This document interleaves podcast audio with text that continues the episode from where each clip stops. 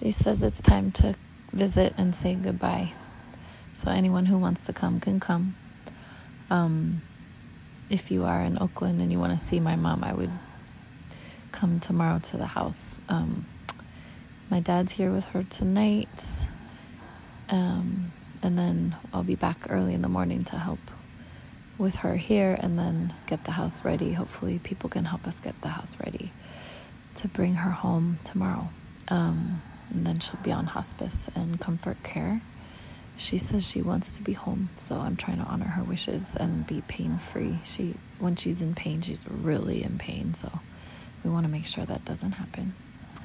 And now her heart rate is low, so Rosemary's getting the albumin.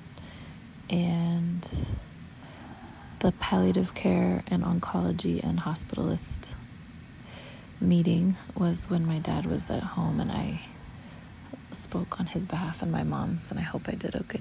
Okay.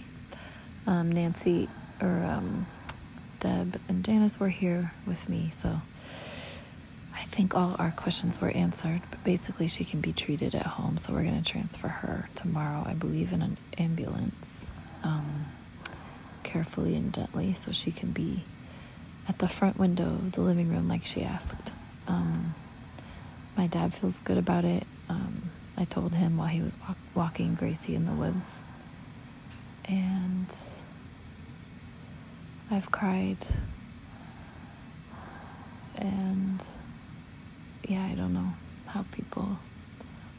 Yeah, I'm thinking about the kids and about how to be here and be there. But right now, I'm just with my mama. Right, mom? We were listening to the Gregorian chants, and I was singing her the same lullabies I sing the girls. And yeah.